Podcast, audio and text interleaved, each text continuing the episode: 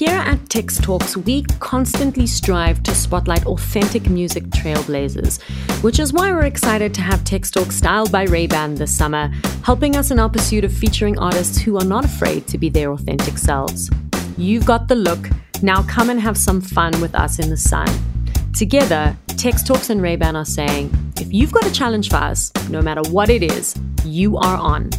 You can't predict the light, but with Tex Talks and Ray-Ban, you are always ready to capture it by living each day in the moment. You are on.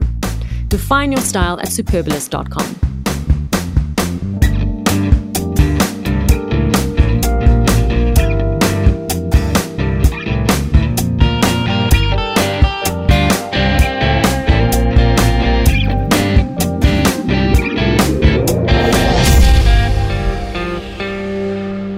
Hello and welcome to Tex Talks.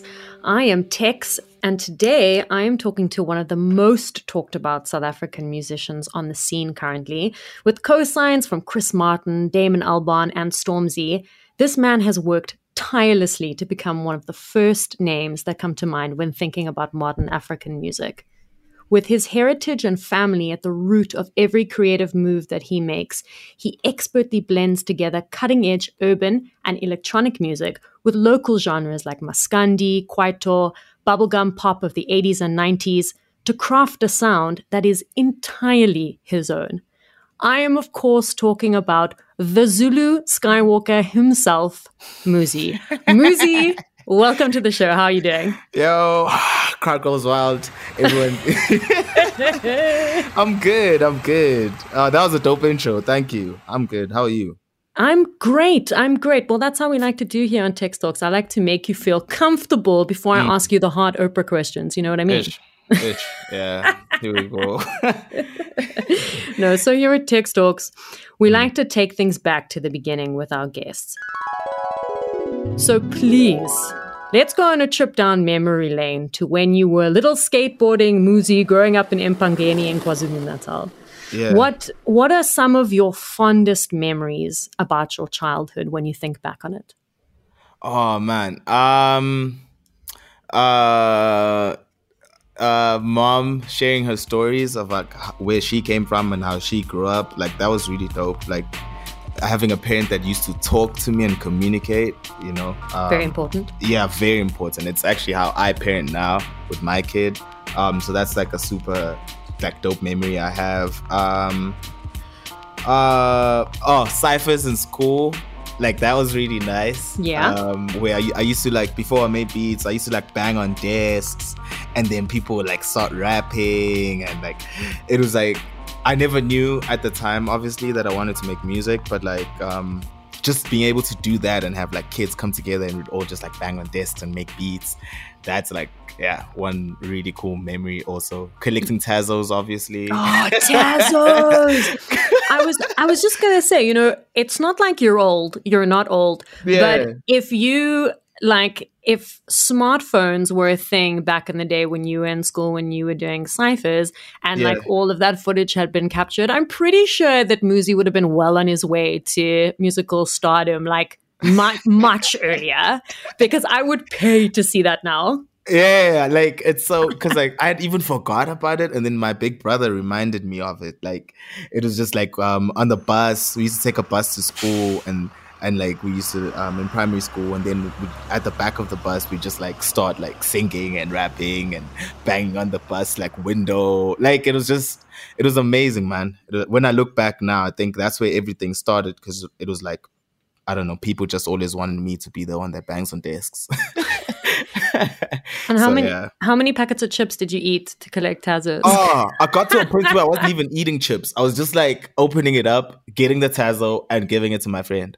But like, it's fine because they never even fill up the chip packets anyway. So yeah, you just buy like the cheap ones. Buy like the cheapest like uh, packet of chips and then just get the Tazo. So, so, yeah. Oh my God. But you know, we talk a lot about Pretoria being the undisputed capital of, of house a lot on the show. But yeah. What were some of the sounds that you grew up around? Like either music that your parents were playing or yeah. music that, that you absorbed you know, in school and from friends and just being surrounded by that type of thing?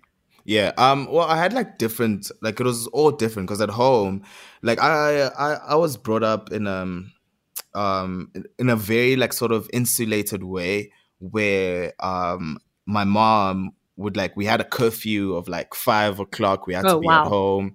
I never like went to parties, but like it's it's it. I think that whole thing was like, it groomed me and it made me who I am in a lot of ways. So at home, like my dad would be playing um, a lot more electronic music. So you'd hear like Faithless, you'd hear Daft Punk, um, D J Sammy. Oh, your dad's like, got good bump, taste. You know, like you'd hear bump. like... These are the sounds of Brooklyn bounce. Yeah, he'd even like collect bump, like bump C Ds and stuff. Um, so my dad was very much like the electronic influence, um, and then also play like dance music from South Africa and Zimbabwe and Angola, you know, like like things from the sixties and seventies that sounded very um, synth heavy because the synths were just like coming out then and stuff. Um, so my dad came with that, and then my mom would play more gospel, Um, opera music because she used to sing that. Um, she almost went professional with it. Oh, but wow. My grandmother was like, nah. so, um, so yeah, so like, so I'd get, I'd get that. And then my brother, uh, one of my brothers, uh, two of my brothers would, would like play a lot of hip hop. Um, and then I think that's where the confidence mostly came from because hip hop was like coming out with like more sort of confident like videos. And then you see mm-hmm. like black people in the, in the like, most confident form. Um, so then that's where like sort of confidence came from. And then my other brother would play like R and B and alternative Wait, rock music. How many how many brothers do you have? I have three brothers. Okay. Yeah. So like, and then he'd play like alternative, like um, so Coldplay, I'm hearing Linkin Park, I'm even hearing Rammstein. Wow. And like all that stuff. So all these things I'm getting. School was mostly hip hop because, you know, hip hop like sort of became just like the the culture. Um, uh, so when, when when it came to me, like actually hearing like house music, that was more of me going out and trying to find things for myself. But it wasn't something that was introduced to me early on in my life, besides like, like the ele- the more electronic side of things. So deep house and tribal house were things I only got to hear later on. You know, when musicians ask, well, musicians, when journalists ask musicians about, you know, tell me about growing up and what was it, your household like? And yeah. the stereotypical answer is, well, you know, I grew up in a very musical household. But you really did grow up in a musical household, like yeah. where there were one hundred and one different genres and influences coming at you from all over, which is great, which obviously yeah. shaped your music, well, was a, yeah. a huge part in shaping your musical consciousness as you grew up. Yeah. Yeah, because like I never, um, as a kid, when you're hearing all these, all, all these like um, different genres, you're not hearing them as genres. You're just hearing mm. it as music. Mm. So it's like, oh yeah, this is the music my brother plays. This is the music my sister plays. This is the music my dad plays. This is the music my mom plays. So like it registered that way. So when um, I started making music, it was just like, like a milkshake of all that stuff, because I, I never really that. saw it as as as genres. I just saw it as music. Um, so I think that even that, like to this day, like helps me express myself because I can express myself in whatever genre I want to express myself in, you know? Mm. So, yeah. You know, last season we had Cornelius S A, another magnificent South African he's, export. He's really amazing, yeah. He's oh good. My gosh, I'm obsessed with him. We had him mm. on Text Talks. And something that he said to me that really st- stuck with me is that if you grow up in the hood, for a lot of people, you don't really dream further than that. Yeah. Because it's not, it's just not, is what expected of you to do. And yeah. I remember during one of your interviews with Slicker, both of you were talking about how there's so many talented people who just have like a mental block against leaving the hood. Yeah. And I was wondering if you ever sort of experienced this kind of mental block at all. And if, If you didn't, maybe if you know of anybody who did. who did, yeah. Um, yeah, I did. I did experience it myself um, because it's like, it's like, um, I, I guess what hoods and townships do is because we're like, like black people are sort of like funneled there. I think like it sort of created um, like a. like there's there's an the, the, for me, I know there was an element of like low self-esteem that mm. I couldn't be like the kid in the city, and I couldn't, like, I was a different type of black person because I was in like the hood, you know, because even when I was there, if I'm skateboarding and all these guys are like playing soccer, and maybe some of them are getting to play for like some teams, you think that soccer is a way out, but I don't like soccer. Mm. So it's like, shit, I, I, I really don't have um, any way of getting out of here. Because even with the music that I'm making, it's not the music I'm hearing from everyone else in the hood. Like, I'm weird. I'm an outcast. You know, so it's like, it's like with all of that, like I, I literally used to get stopped by people's mothers telling me that I shouldn't skateboard. That like I shouldn't no. do what I'm doing. Um, it's why I'm so like, like my skin is thick. Like I used to hear that as a kid all the time, people telling me what I couldn't do, you know? So, um, but the mental block of not being able to get out of the hood, like, was a real thing. You know, I remember the first time I left um, Empangeni to go to Durban to visit my cousins. And then um, I was like, yo, yo, there's places this big, you know? And I'm like, probably like nine at the time. And I'm like, yo, this this building's this huge, you know? Um, and, and also then, it's Durban. I mean, yeah, you know, it's Durban, and it's like, and, and then you start telling yourself that the that the beach in Durban is is way different than the beach you have there in Richards Bay and Empangeni. So it's like, it's like all those things. There's, it's almost like there's an invisible gate, man, at the at the end of the township when you're going mm. from the township into the town. It's like you must always come back here, you know. Um, So, so what happened the first time you went to Joburg, if you thought Durban was cool? Yeah, like the first time I went to Joburg, people were giving me all this advice, like, yo, don't look up. They're going to see that you're not from there. Don't look at the buildings. Like, they're going to steal. They're going to take your money. Like, Joburg is a crazy place. So, like, I'm coming through with, with this, like, sort of, like, which I love, but, like, farm mentality, you know, where it's like, yo, I got to stick by myself. Um... Can't trust people in Joburg. Remember how the city was built. People came here for money, not mm. for like friendships and ubuntu and all those things that you brought up like on kind of don't work in Joburg. So I come through with that mindset, you know, it's like, damn, like, so you, I really can't trust nobody, you know, but my whole life I was, I was, I was brought up to trust people and be kind and all these things. So um, it was hard. It's still hard adjusting to this place even now, you know. Because it's just, you know, it's different. You know, I was very interested to find out that, you know, you were well on your way to becoming a doctor when you dropped out of medical school. Yeah. And then took a massive leap of faith and relocated to Europe. But we, before we talk about Europe, yeah. I read that you became a producer. Before you became a producer, you were yeah. a rapper. Yeah. So talk to me about your days of being in a, a, a rap group called Witness the Funk, Muzi. Yeah, yeah, like, um, like, were you only rapping? Are you like rapping and making beats? Let's get a bit nostalgic yeah. here. I wanna I wanna know about Witness the Funk, Muzi. Um, so that's how I started making music, was writing music. So like I used to write like raps and stuff, and um, I'd write for like other like rappers in my school. If if we had like a battle or whatnot, I'd write for them, and then they'd go and like. like win or lose, whatever, but they'd go and, and, and rap those things as if it was their own rhymes. So I used to do that. You were a mad and, ghostwriter even back yes, then. Yes, I was ghostwriting. so like, so I started doing that before I started making beats. And then, um, um, so I started writing, um, probably like eleven at the time. I started making beats at thirteen because I, rem- I remember clearly like, like, yeah, I started rapping grade six and then I started making beats in grade eight. Yeah. So, so, um, so then when, when I was doing that, but like, it was, it was, I wasn't confident at the time.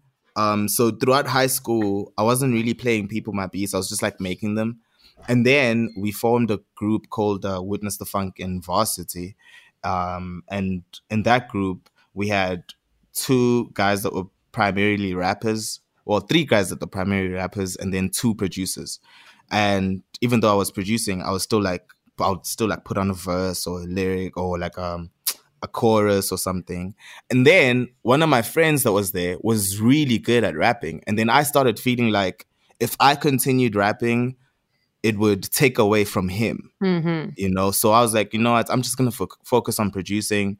Um, but you can rap because you're actually the good one at rapping.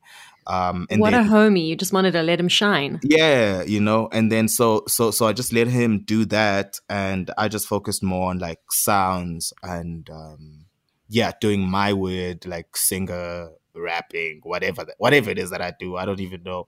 But yeah, so it came about that way. Like I started rapping, and then I was like, hey, let me just, I like sounds more. Mm.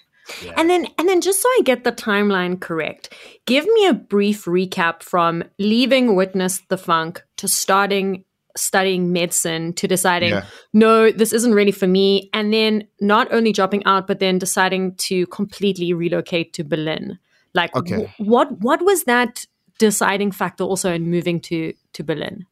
Okay, so two thousand eight, I finished school. two thousand nine, I go to varsity. We start mm. a group called Witness the Funk. Um, twenty ten, I quit rapping and I try to focus on, on on on making beats. Okay.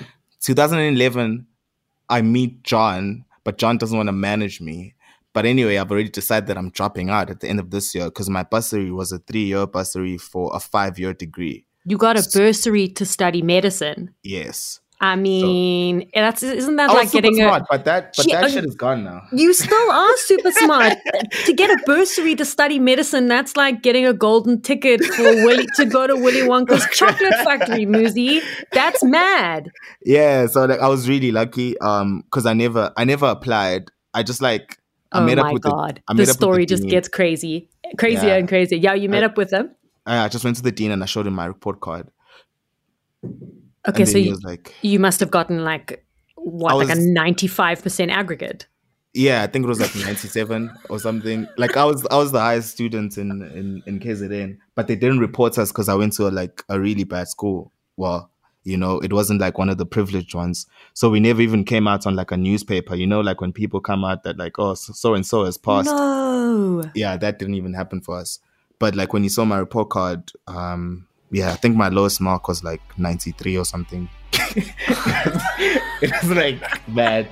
But um, yeah, so so so yeah, so then my, my, my bursary is about to end.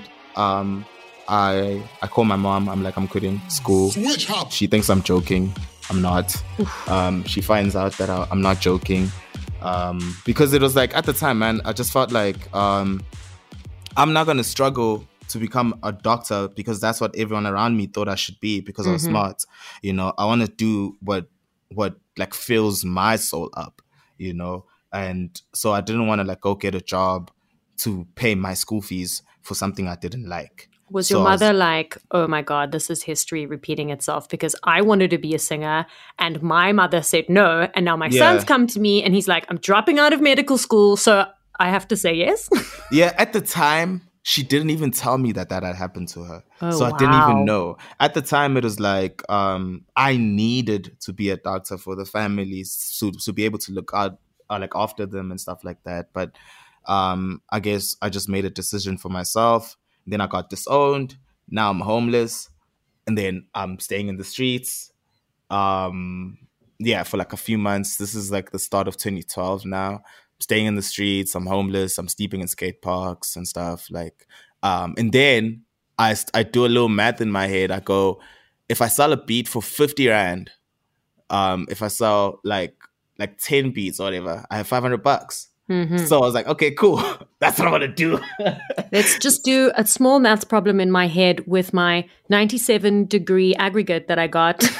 Oh, so, oh, yeah. I was like, let me just do that real quickly, quickly. quickly. Yeah, let me just like go on, like fifty times ten. Yeah, let's go. um, so so I did that, and then I was able to like start like sleeping on people's couches in exchange for beats. Who are you selling beats to?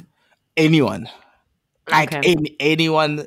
Everyone wants to be a rapper, so like everyone wants to be a rapper and a singer. So I was just selling to everyone, and then um. Uh, I'm finally like, and then I, I was finally like making enough money. I think like I got to a point where I was selling them for like five hundred rand a beat or something. So I'd make five grand if I sold ten beats and stuff. So I started doing it like that, and then I got my own place.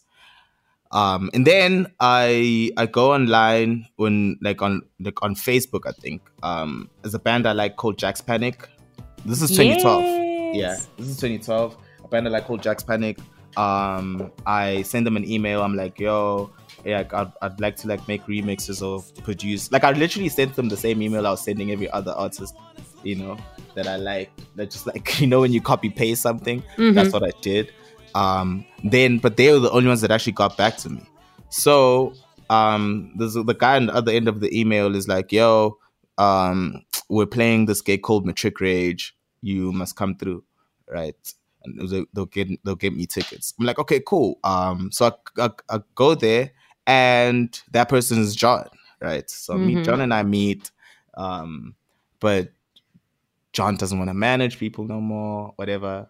So I start sending John beats, like in twenty twelve. Like I start sending like mad beats. Like I think I sent him like one or two beats like a day for like a year. John is like, your now man- manager. Yes. yes. Okay. Yes. So I send him all these beats, and then he gets to a point where he's like, okay, uh, he, he's like, he, uh, he says something. He was like, um, something along the lines of like, oh fuck, okay, you know, like, like fuck, you're annoying, like, you know. So then finally, he's like, okay, cool, I'll do this management thing.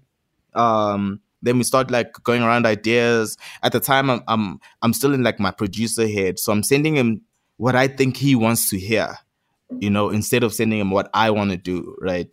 Mm. So I'm sending him all this stuff, and then um, I finally send I send him a remix of a an L M F A O song, and then he replies, he's like, "Yo, is this is this like the sound you want to do?" Because that was the first one where I'd actually like mixed um, my home and where I'm from with electronic like instrumentals and whatnot. Then he's like, "Is this what you want to do?" I'm like, "Yeah," and then that's how Muzi is, is born. Right at mm-hmm. this time, I'm making beats on my friend's laptop, so I'm saving all my beats on like D V Ds. Um, I make a beat, I put it on a D V D or like a C D that's like rewritable. I put it on there, um, and then yeah, that's how. So I don't have a laptop. So the first thing John does for me is he gives me a logo and a laptop. Like that was like one of the first things we ever did. Smart so man. Like, okay, cool. Yeah. So then from then on, twenty, twenty that's twenty twelve, twenty thirteen. Uh, I start DJing um, um, because I, I didn't like the dynamic of working with artists and having to wait for artists. Artists don't pay producers. And I think everyone knows that. So like, um, I didn't like that dynamic anymore. So I was like, I'm going to be my own artist. So then I start doing that. I start DJing. twenty thirteen, I play Rockin' the Daisies. Ah, this thing is real, you know? I start feeling like it's it's something that actually that can, that can actually happen. And... Um, Yeah, twenty fifteen, I get my deal with B M G. And then now I, like we have like a bit of money. Then we're like, okay, what do I want to do with this money? Am I going to um, buy a Merc? Am I going to get a big mansion? Am I going to get like, um, I don't know, like a diamond necklace? And then we literally went on like online and was like, best place in the world for electronic music. And so it was me, John, and John's sisters. And then they tell us, they're like, yo, apparently Berlin is really cool. So we're like, okay, cool. We're going to Berlin. And then, yeah, I leave off. I leave. Because anyway, it was easy because I felt like I was very misunderstood here mm-hmm. in S A. I felt like S A is very much like hype driven. Um, if if if if people say this is the genre we like, everyone likes that genre. And I've never seen genres, so I never understand that concept, even though I understand it from a marketing point of view. Um But yeah, I didn't like that whole thing that only like a few genres get to get on radio and T V and stuff. So I left.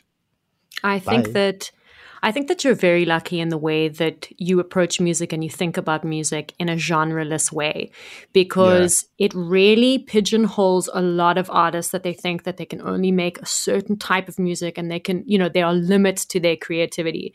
Yeah. But also, I mean, I asked you for a timeline and you really did give me a timeline. You gave me like year by year, what happened, how you ended up in Berlin. Okay, but so now you're in Berlin for the first time yeah. and you've you've checked your luggage and things and you're sitting on your bed.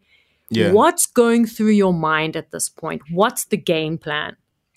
Um, the game plan is to learn, right? Like the game plan for me has always been to learn, right? Like to go meet other artists and learn from them, because mm. I felt like that's what happened when I was a kid. I was my my siblings and parents weren't just playing music, but I was learning the music as well.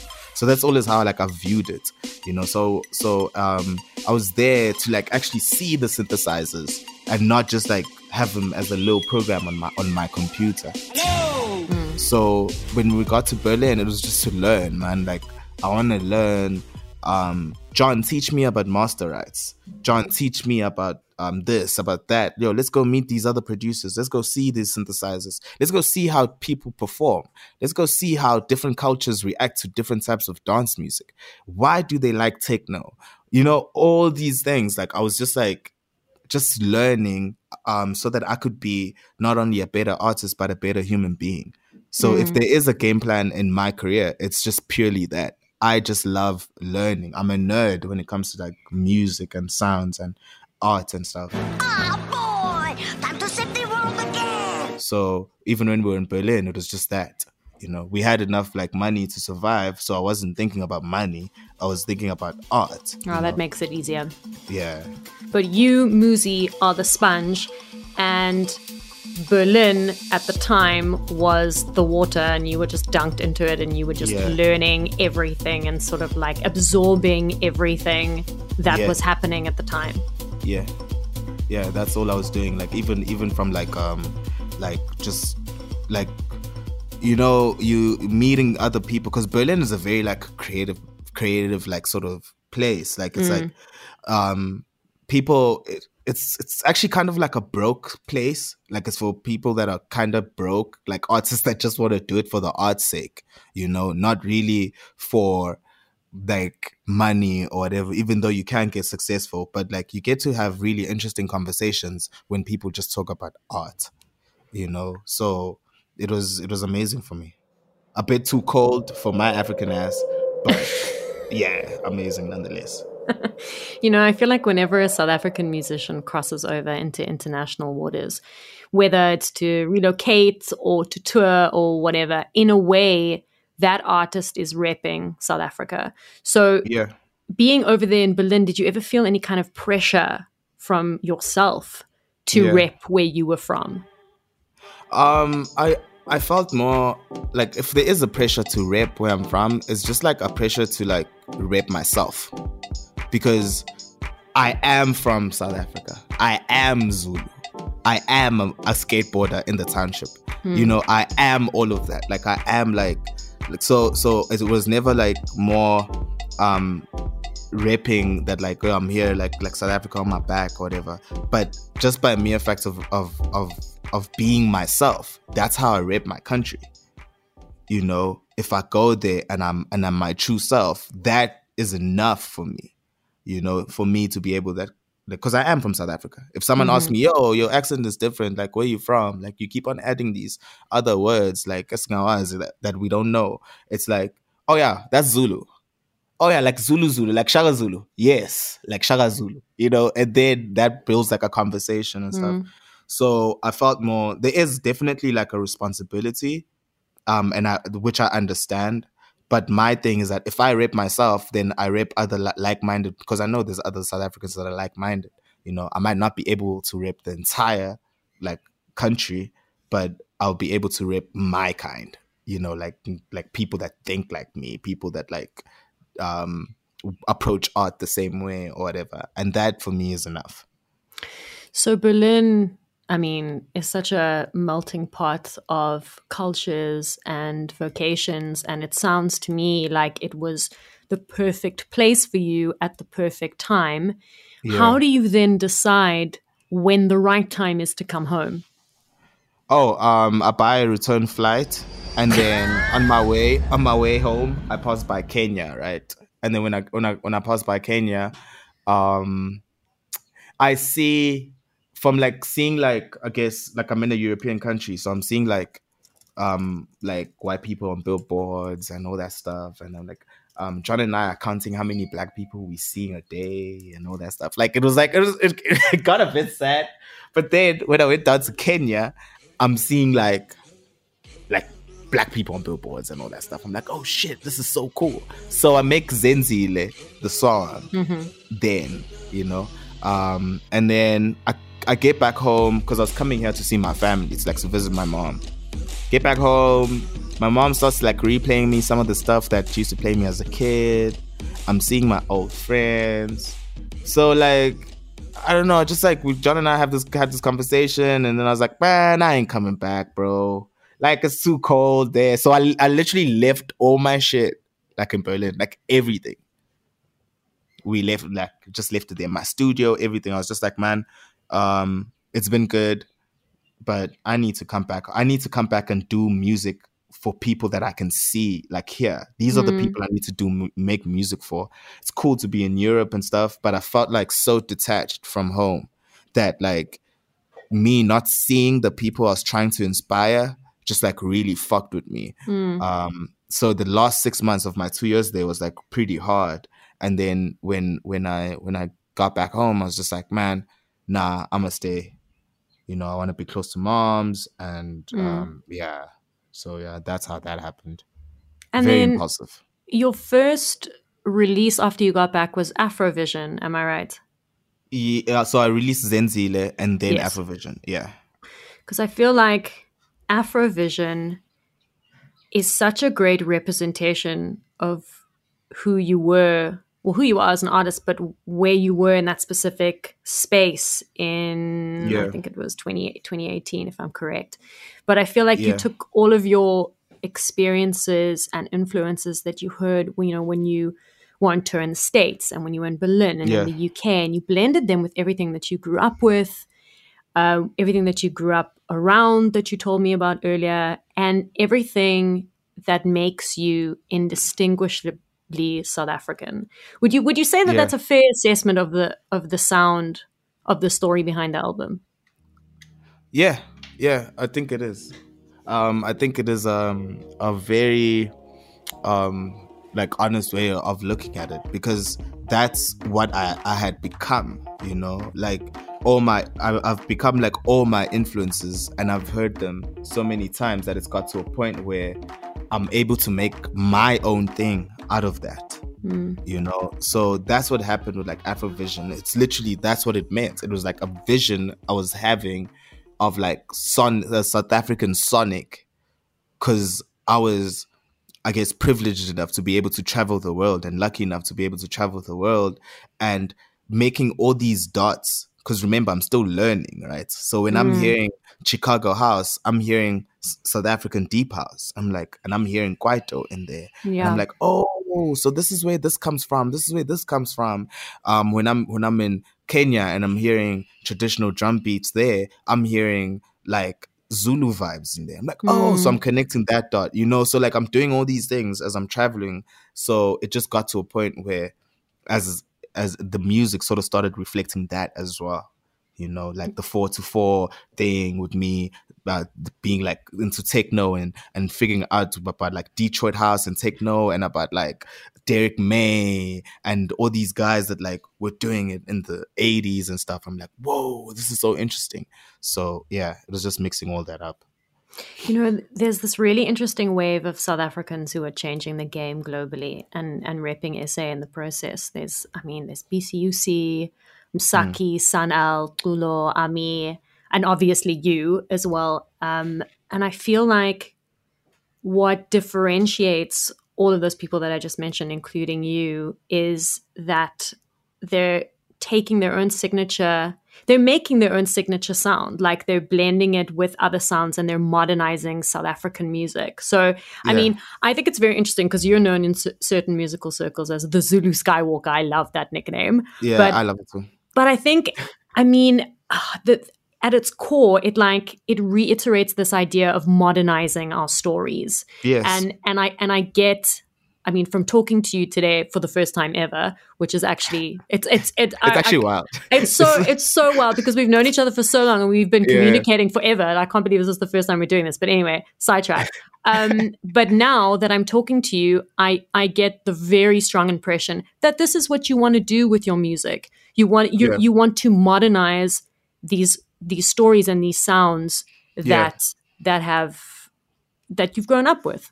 Yeah, like it's it's it's it's to it's to bring it to the now, right? Mm. Right here, right now. And without making it this like um this sort of idea of like Afrofuturism. Like the only reason I don't kind of like that is because it says that like Africa is dope in the future. Mm. But we're actually doing this now. You know what I'm saying? So exactly. It's like it doesn't make any sense. It doesn't make any sense. Maybe for like a, a Western audience, it does that. Like, oh yeah, Africa is gonna be dope in the next ten years. But we're live, we, we like we live here, so it's like for us, it's now. I know dope artists now. Exactly. Also, you know? the, the eyes of the world are in Africa now. Yeah, it's now, right? So like for me, like it just became very clear that the the keys to like like our present were were were were, were in the past. Because these guys that did things in the past, like, never really got the same opportunities as us to travel as as as as as, as much, or to be on the internet, or to have um, some level of influence over like uh, a multitude of people. So, like, being able to do that for me was like, yo, we need to tell these stories, even mm. when we tell them in our own way, so that someone can stand on my shoulders. You know, like, because there's, there's so many things that happen with, like, African art and music where there's, like, these gaps, right? And we're never able, we're never able to, like, join them. We're never able to, like, form a bridge. So I see myself as a bridge, right? But a bridge is there for people to, like, move from one place to the next. And if I'm that person, and if Espacio Dios is that person, and we all come together and become that bridge, then the next generation can actually walk on that bridge to something better. You know, I, I hope that somebody writes a thesis about you one day and they use that quote in their mission statement, because that was some deep shit, okay? That was amazing. I'm going to remember that forever. But tell me about that nickname, the Zulu Skywalker. Where did you get it? Um, uh, it was it was a play on Zulu, like the actual name, meaning like, because Zulu means like the people, it also means the language, it also means the sky, right? So it's like people of the sky, Zulu people, like Abantu Zulu, right? Okay. And it also means lightning. So it's just a play on that. And then obviously with my sort of obsession with like stars and the galaxies and stuff like that and the universe, it's sort of like also a play on Luke Skywalker. Mm-hmm. There's something alive in here. Right, so even that name, when I named that track Zulu Skywalker, it was like, oh yeah, like you're Zulu and that's the thing that grounds you, like your tradition, your culture. But then you have all these influences and that's where the space comes in. You know, that's where the spaceships and all that stuff. So connecting the space with the grounding of your culture to create something new. And then, so I just named the track that. And people just like started calling me Zulu Skywalker. And I was like, yeah, I actually like that. Didn't really think of that, but um, yeah. That's so dope. But back to talking about your music. So towards the end of last year, you released Mama, which was a six-track E P yeah. that you dedicated as a homage yeah. to your mother.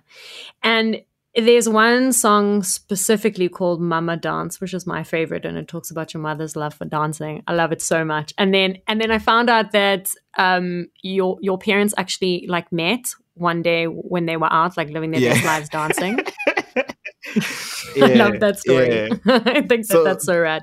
But but w- but within within an, an E P dedicated to mm. your mother, and and then your third album dedicated to yeah. your daughter. I have to ask about the role that your family plays in your life and how that translates to your music, because I know that that's a huge part of who you are as yeah, an artist. Yeah, it is. Like um, um, all all E Ps that I've made have been my mom's stories. So if you look at Stimulus Ecolide, that was like the stories that my mom was sharing about her parents, um, about like mm. um, um, her father having to leave, them having to relocate, um, grandma staying alone alone with with, with um, my mom's siblings at home, her having to go work at like um, like be like a maid and stuff. So like that. So my E Ps have always been about my my mother, right? Um, so when she passed, um, it felt right to make an E P about her, right, at the time. And mm-hmm. for also for me, like, I like making art that's like honest, and it's very like it represents me in the actual time that I'm in, right? So um I like going through my pain. I don't like avoiding it at all. So that's what I did there. It was just like, um yeah, I need to write this and have this sort of like love letter for you that sort of goes through my different stages of grief and stuff. So that's what I did there. And same thing with like Zeno, Zeno the album. Like it's it's very much like, I don't know, like um, making something for my daughter, for her to listen to it and to understand that like, yo, my dad um, has has gone through, like maybe, maybe when she's older, she be she can be like, my dad has gone through some things as well. Cannot lie, I don't feel like me today. So it's like, it's okay for me to be here. You know, I, that's how I saw it when I when I um when I was making that album. You know, like just very much like um, I raised my kid like like my friend. I treat her like I treat her that way. I don't treat her like a child. Like mm-hmm. I treat her like like a very smart human being. So with that said, as a parent, I also need to be very honest.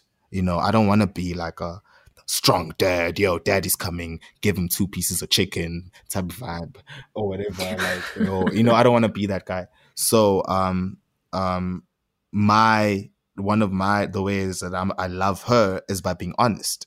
So obviously, because she's young, some of the things she can't really understand. But like, if I have something on wax, then it can always be there for her to listen to, um, and and for her to hear that this was an album dedicated to me.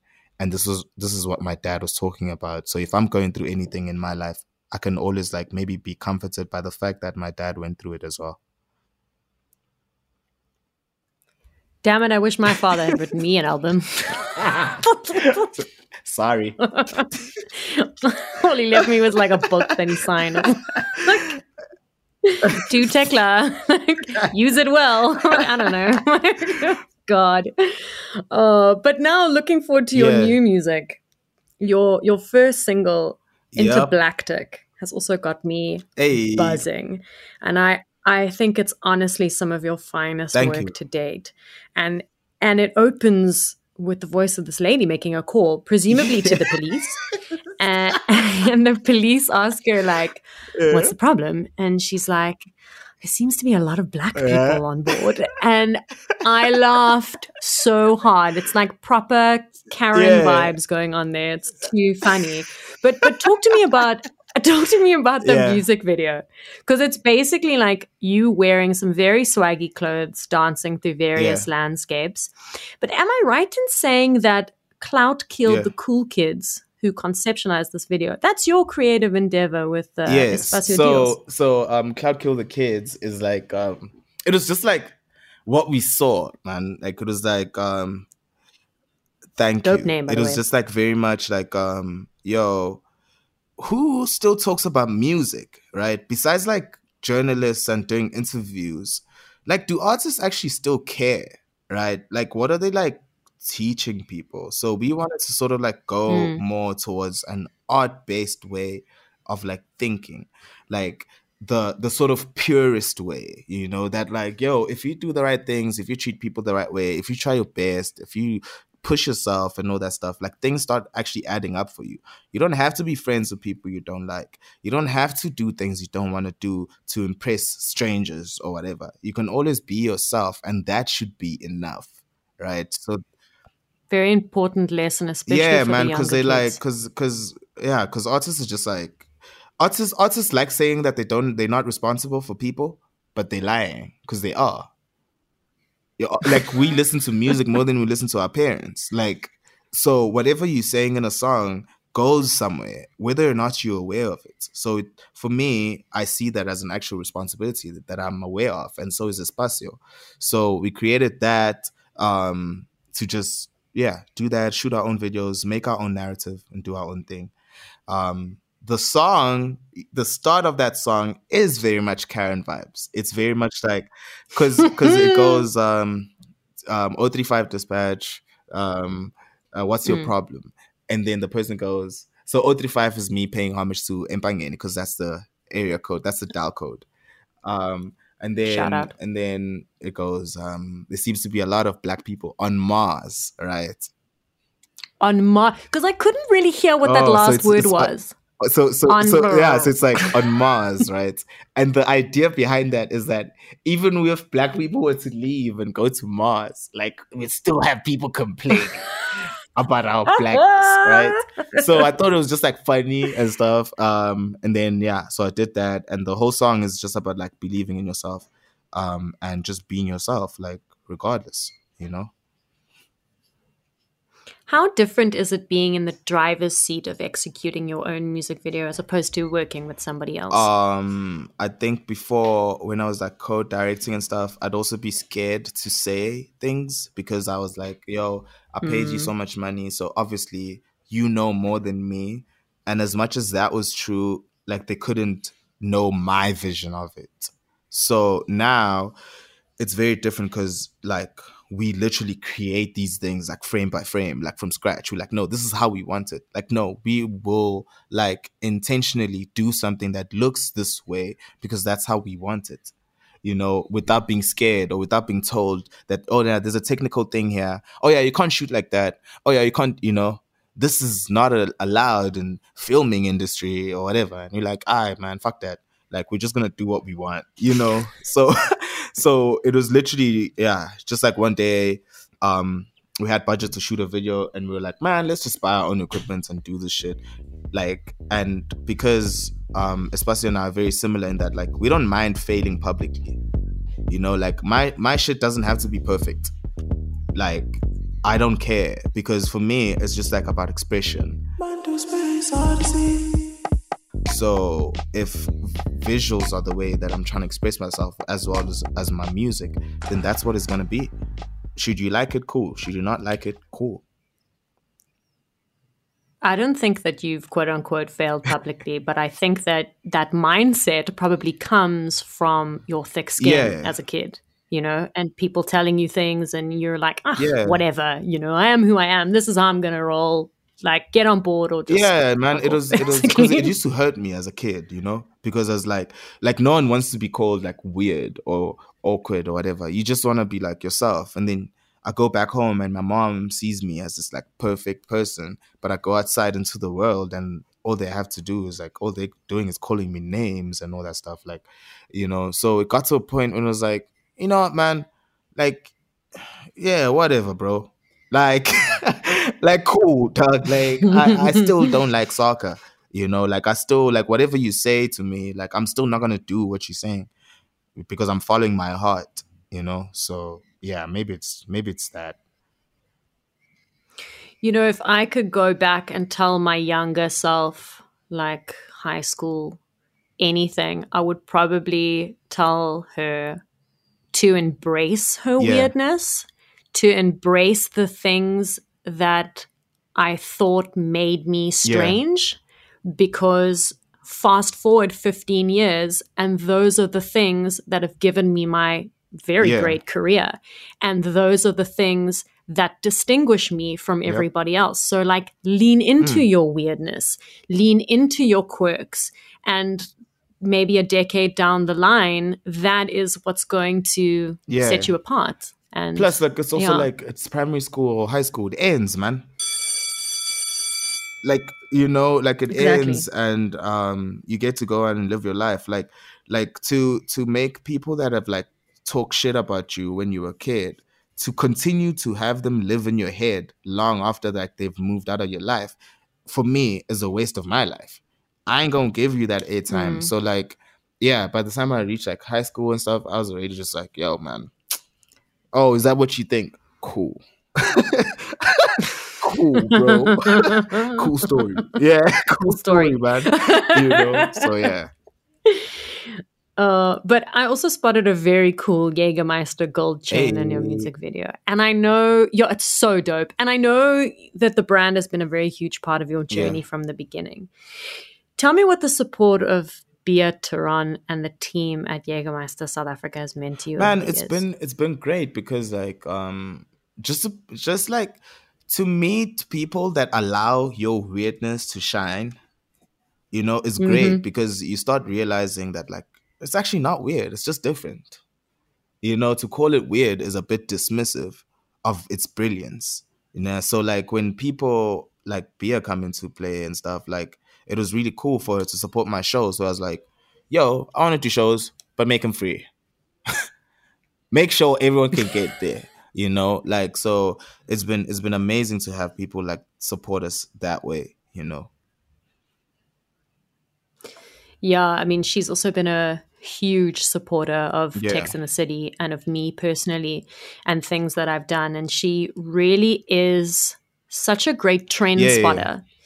Um, in terms of like looking at something and going, okay, cool, that'll work. But then she's also so open to collaborating with you on yeah. your ideas. And, you know, she she's not like other brands, no names mentioned, that will like force a brand vision on you and force yeah, you to yeah. do something.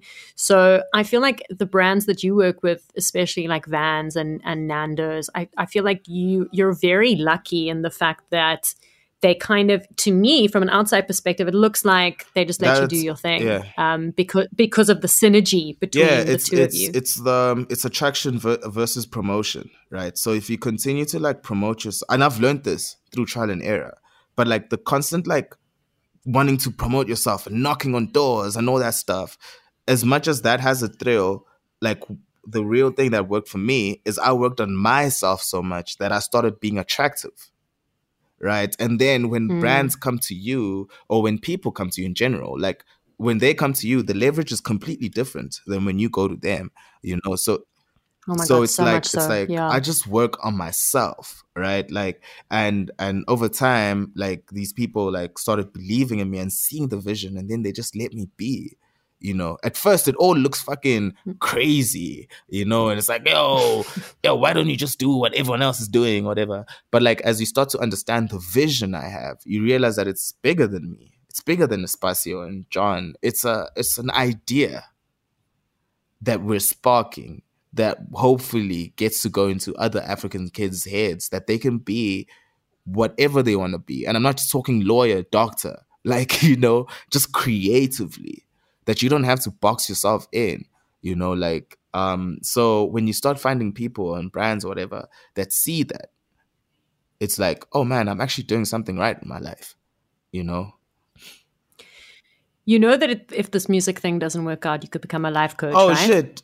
That shit, life coaches don't fucking work. Like, I'm fuck life coaches. Oh my God. Or you could become one of those like inspirational shamans, because everything you say, I'm just like, yeah, oh my God. You're telling me I'm like everything. Oh, thank you, man. Thank you. Like, I, I don't know. Like, I'm just, I'm just like, like, I think that's another thing that um I've been lucky to have, like with my upbringing. Like my, I've, I've realized that with, even with my mom's teachings or John's teachings or anyone of my friends, is that when you become a better person, you become a better artist. Like, at a, you know, so like mm. as long as you work at that, like everything else sort of also starts flowing. So I really like work on myself. I read, um, I do all that stuff. Like it helps me become a better father, a better friend and everything. Like, and then when it's time for the music to flow, it just flows through because my pillars are like fine. So hence I probably might sound like a life coach or whatever. It's still all tr- trial and error, and I have a lot of like things to learn, but at least I'm trying to fix it. Like I don't have excuses. Well, talking about music that flows, your current single, I Need That, featuring The Temple, is a proper dance hey. floor banger. Talk to me about the conceptualization of that um, song. Again, a mixture of things. Like, let's just like see what happens when we mix this with that. Like, so um, I always use my music my from previous albums as inspiration. So um, New Day leads into Good Vibes Only, leads into that. Mm-hmm. Like, so my songs connect, right? So, so um, um, I Need That is purely a song about just like, yeah, wanting to like have a good life, wanting good vibes, you know, um, but in forms of dance music. So just like, let me mm. dance, you know, like when you're going out and you just want to like, just rage and just dance, you know, Sure, it's been oh, a long yeah, time, but, but yeah, yeah, that that feeling, you know, is just you're gonna make me cry. yeah, oh just like God. Seeking that feeling of just like, um, yeah, just letting go through dance music. Hopefully, we can do that soon. Hopefully, but. Yo.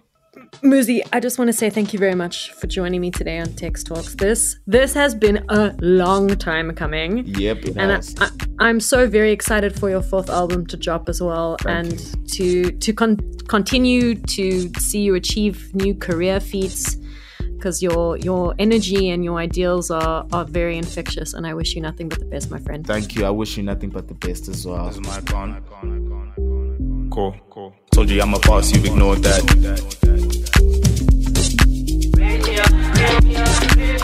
How's that for a throwback? Tell me what you really wanna do. Picture perfect, I enjoy the view. Red lips, kinky hair, black skin, free as hell. Love it, don't move over.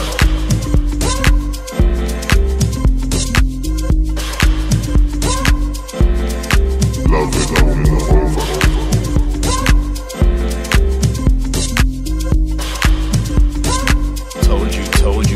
She said, please teach me how to skywalk. I was like, nah. I'm fun. Mama left me with some extra sauce. Integrity intact, black skin, free man, love it, oh move over. Love it, I will move over.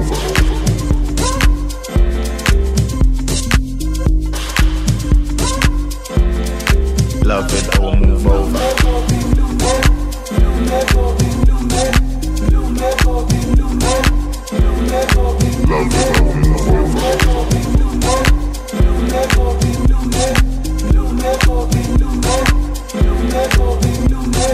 Told you I'm a boss, you ignored that.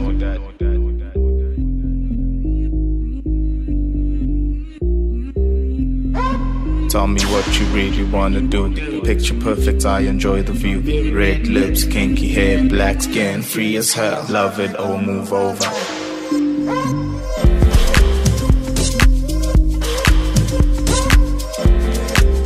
it, oh move over.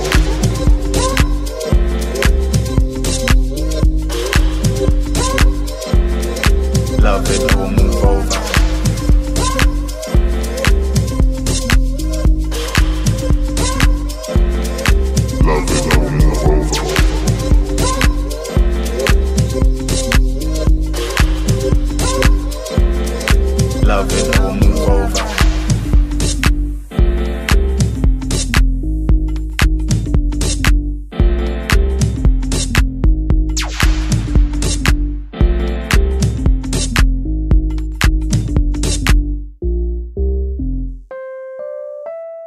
Shout out to Muzi for joining us in studio.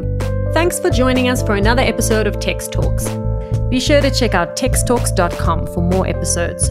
Don't forget to subscribe to our podcast on Apple Podcasts, Spotify, CastBox, or listen to Text Talks on all good streaming platforms.